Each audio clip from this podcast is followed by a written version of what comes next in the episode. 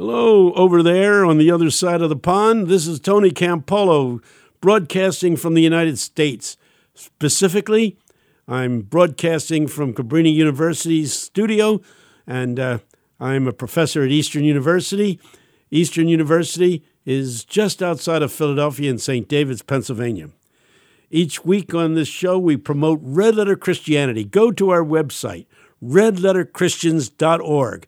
Find out about this movement that is uh, bringing together eh, people who are evangelical in their theology and their beliefs, but don't want to be identified with evangelicalism because white evangelicals seem to be married to Donald Trump and the right wing of the Republican Party. There's nothing wrong with being a Republican, but, well, I'll take that back. Maybe there is. But uh, there's nothing wrong with being a Republican or a Democrat. But when you're uh, married to, uh, to a political party as though that is the kingdom of God in, on earth, I think there's something wrong. So the Red Letter Christian movement has been started for people who believe what evangelicals believe, but have a progressive uh, social agenda. I have as a guest today one of my favorite people in the whole wide world, Oreon Trickey.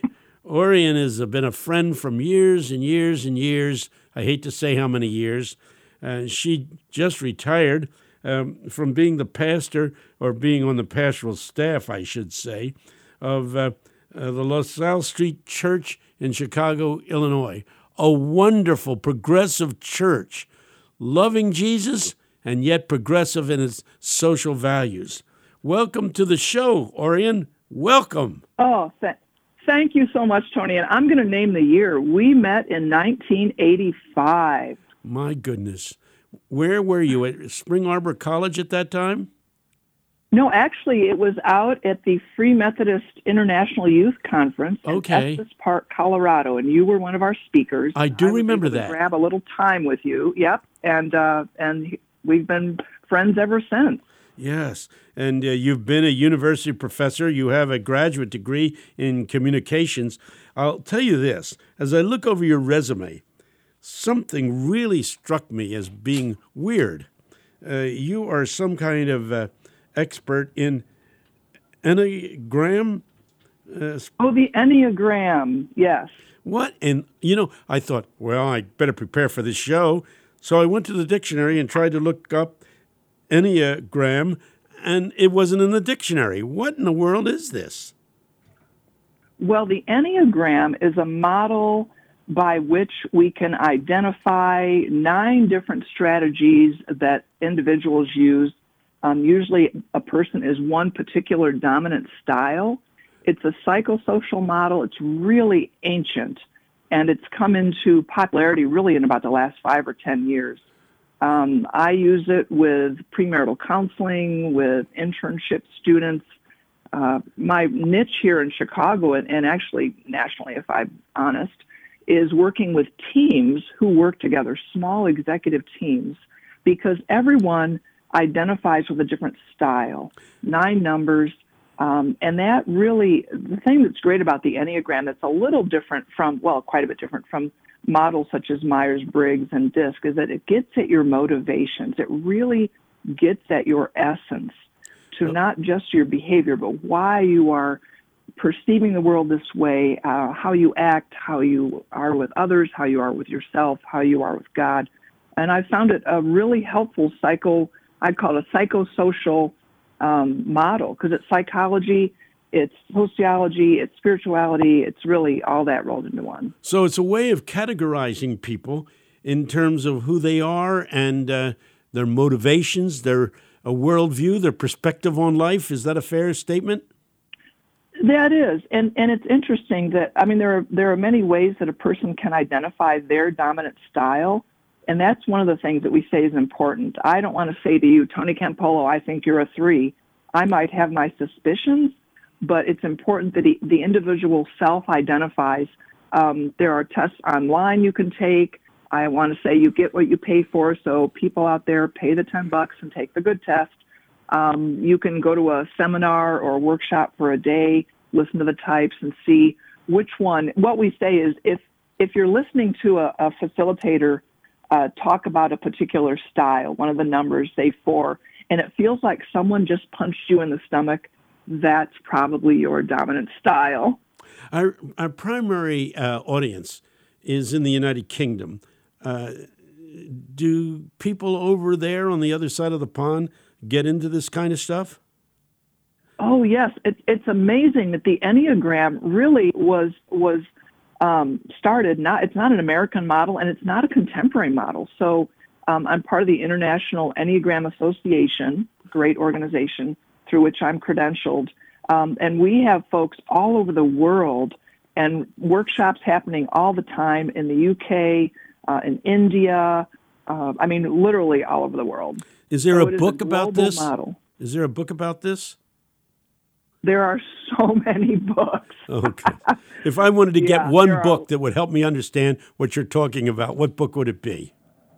Well, you know, uh, there are two books I recommend. One is called The Road Back to You, and it's a real, very accessible, readable book by Ian Cron and Suzanne Stabile. That's a wonderful, like, first thing you read. And then I recommend Chris Heuertz's book, The Sacred Enneagram, especially for individuals have, who have any kind of a faith component in their life. So, Road Back to You and Sacred Enneagram are my two top recommendations to, for someone to kind of get started.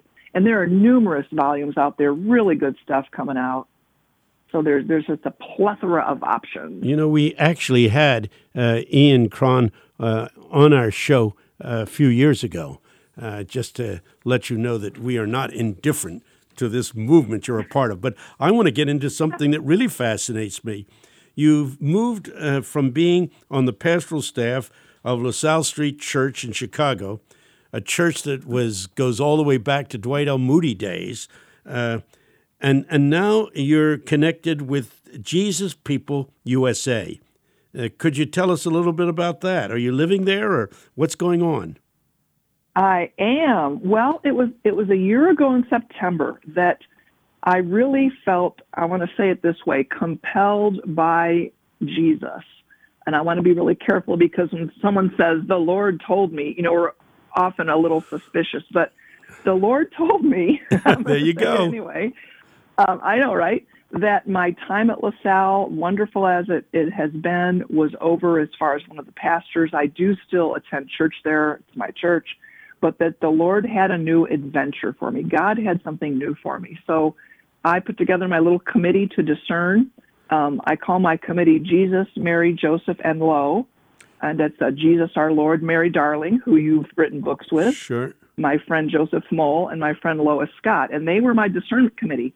And uh, literally the next month, I was with some a couple women from JPUSA. That's what we call Jesus People USA and again felt compelled to say, "Hey, what do you think about my living with you guys for a couple of years?"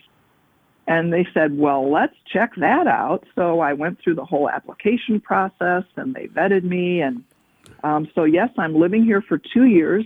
I moved in the end of June, and I'm working with the ministry as far as offering spiritual direction. I'm a spiritual director, uh, pastoral care, teaching some spiritual formation classes, and of course this Enneagram piece with both some of our small ministry teams and some of our married couples who live in communities. So I'm living on site. Uh, we there's about 190 of us who live in an old hotel in a neighborhood in Chicago called Uptown. And our primary mission is to serve the poor and homeless in this neighborhood. And I'll tell you, there's a lot of work to be done, and there's a lot of work that we're doing. 190 of you in an old hotel in Uptown yeah. Chicago. Uh, what makes this uh, uh, gathering of people living together, I guess, in some kind of communal structure, what makes it unique in other ways? Well, I think um, for me, I'm a single woman, never married, no kids. I do have a turtle.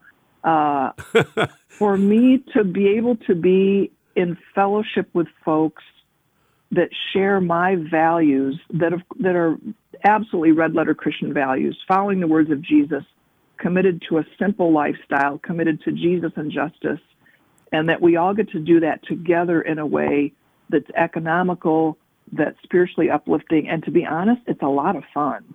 Uh huh. When you say economical, uh, in what ways is it uh, an economic arrangement? Well, we, we tend to have, um, and I, I'm still unpacking a lot of this since I'm at this point kind of a short term person, two years commitment. Um, we have a common purse, so no one really makes a salary here, and, and all of us do something within the ministry. We've got 15 different ministry areas, um, including our homeless shelters, where on any given night here in Uptown, we are housing 350 Oh, people or goodness. more who are experiencing homelessness. Wow. That's putting your faith where your mouth is, man. That's doing. Uh, that's not just being believers, but that's being disciples. You give me that figure again. How many homeless people on a given night? And over 350. Phew.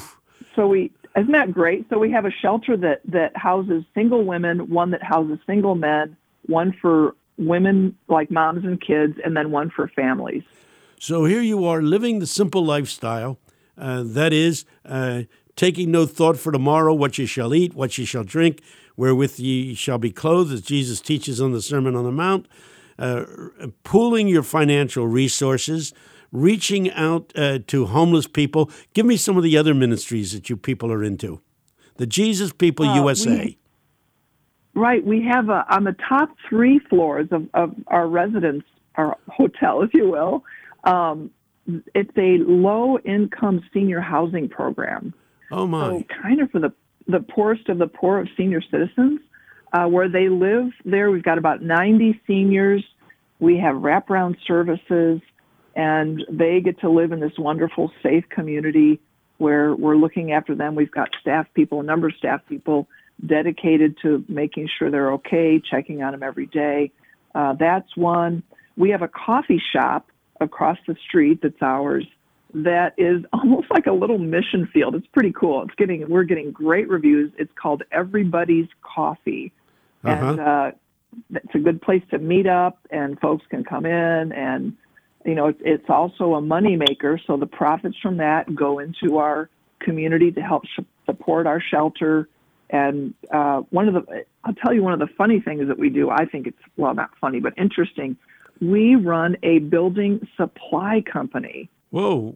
called I know, isn't that Lakefront I've Building never heard of Supply? a And- Christian group having a and uh, it, it's crazy. We started out years ago doing roofing and painting, and then got into this whole business, and it's it's a moneymaker, and and that business is really what pays our bills. So Lakefront Building Supply, a number of our folks work there.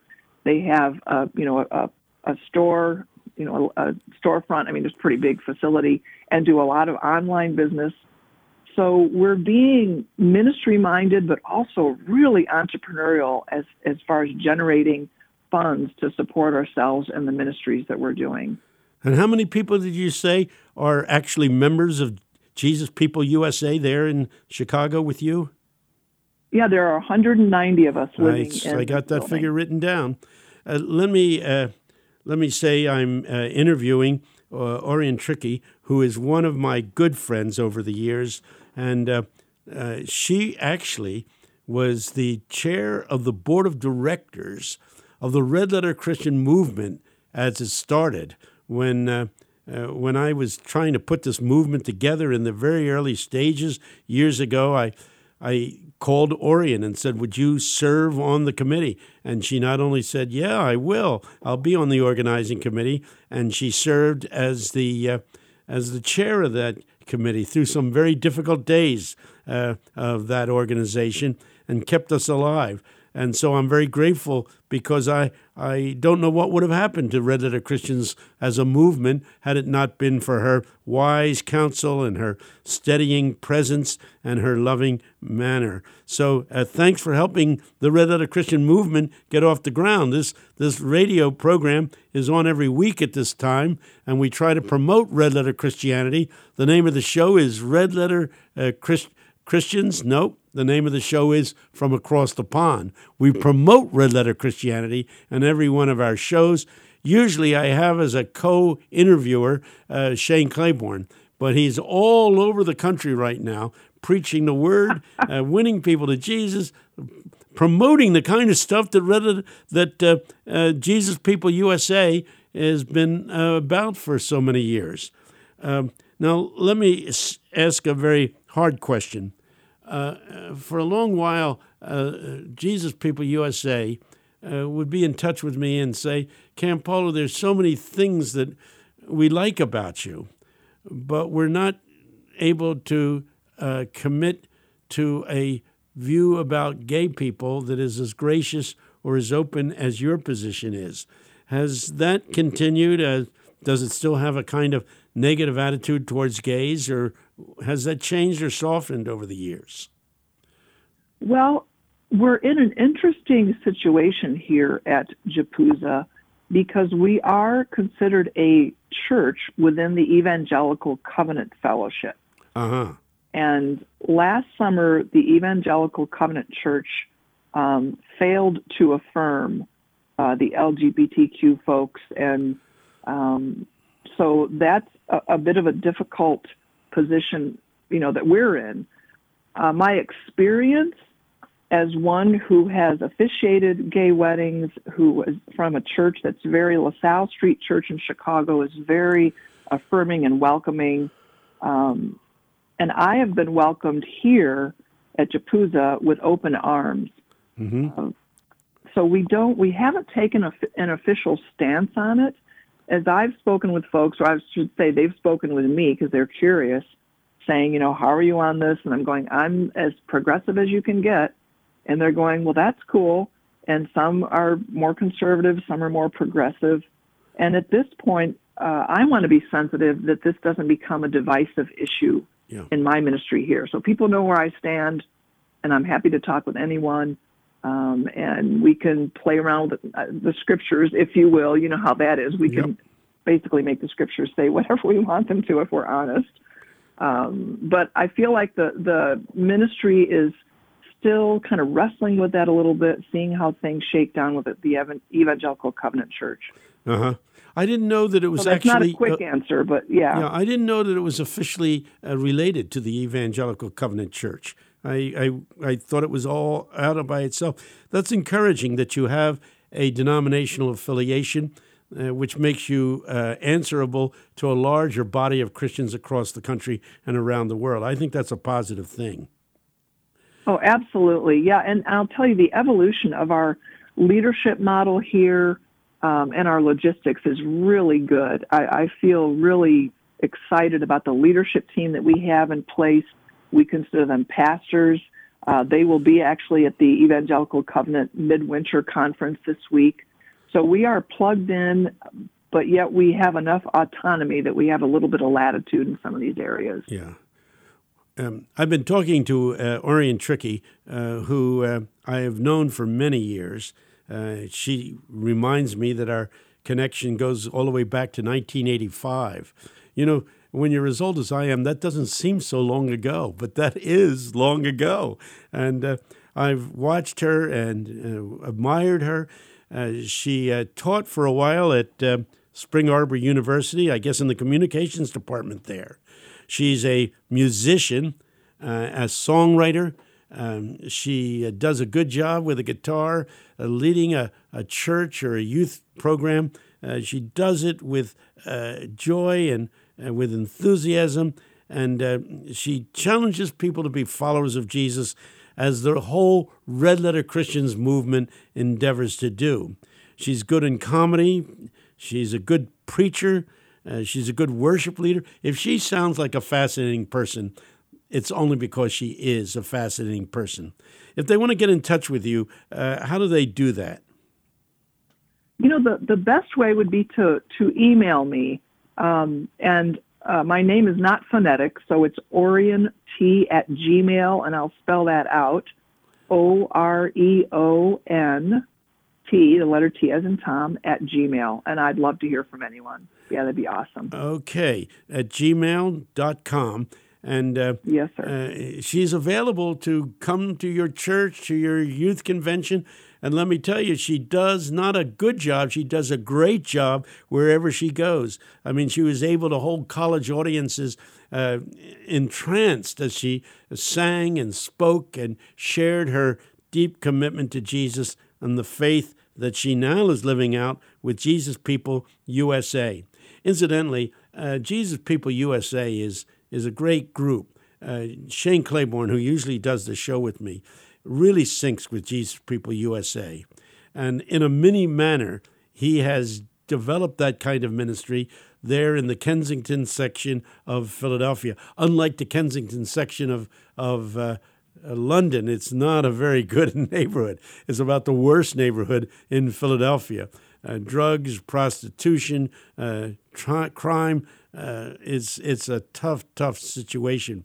But uh, uh, he's put together a community there called the Simple Way, which in many ways has affinities with um, Jesus People USA. you you work with Mission Year for a while. Uh, tell me a little bit about that. Well, there are several organizations like this that are wonderful that, that have groups in Chicago and around the country where young adults, either a gap year after high school or college or whenever, will come into the city and live in a, an inner city community and live and serve for one year, hence the name Year, Mission Year. And uh, it, it, I mean, it's a, a great model. It really is a good introduction for young people to the realities of the inner city and to city life.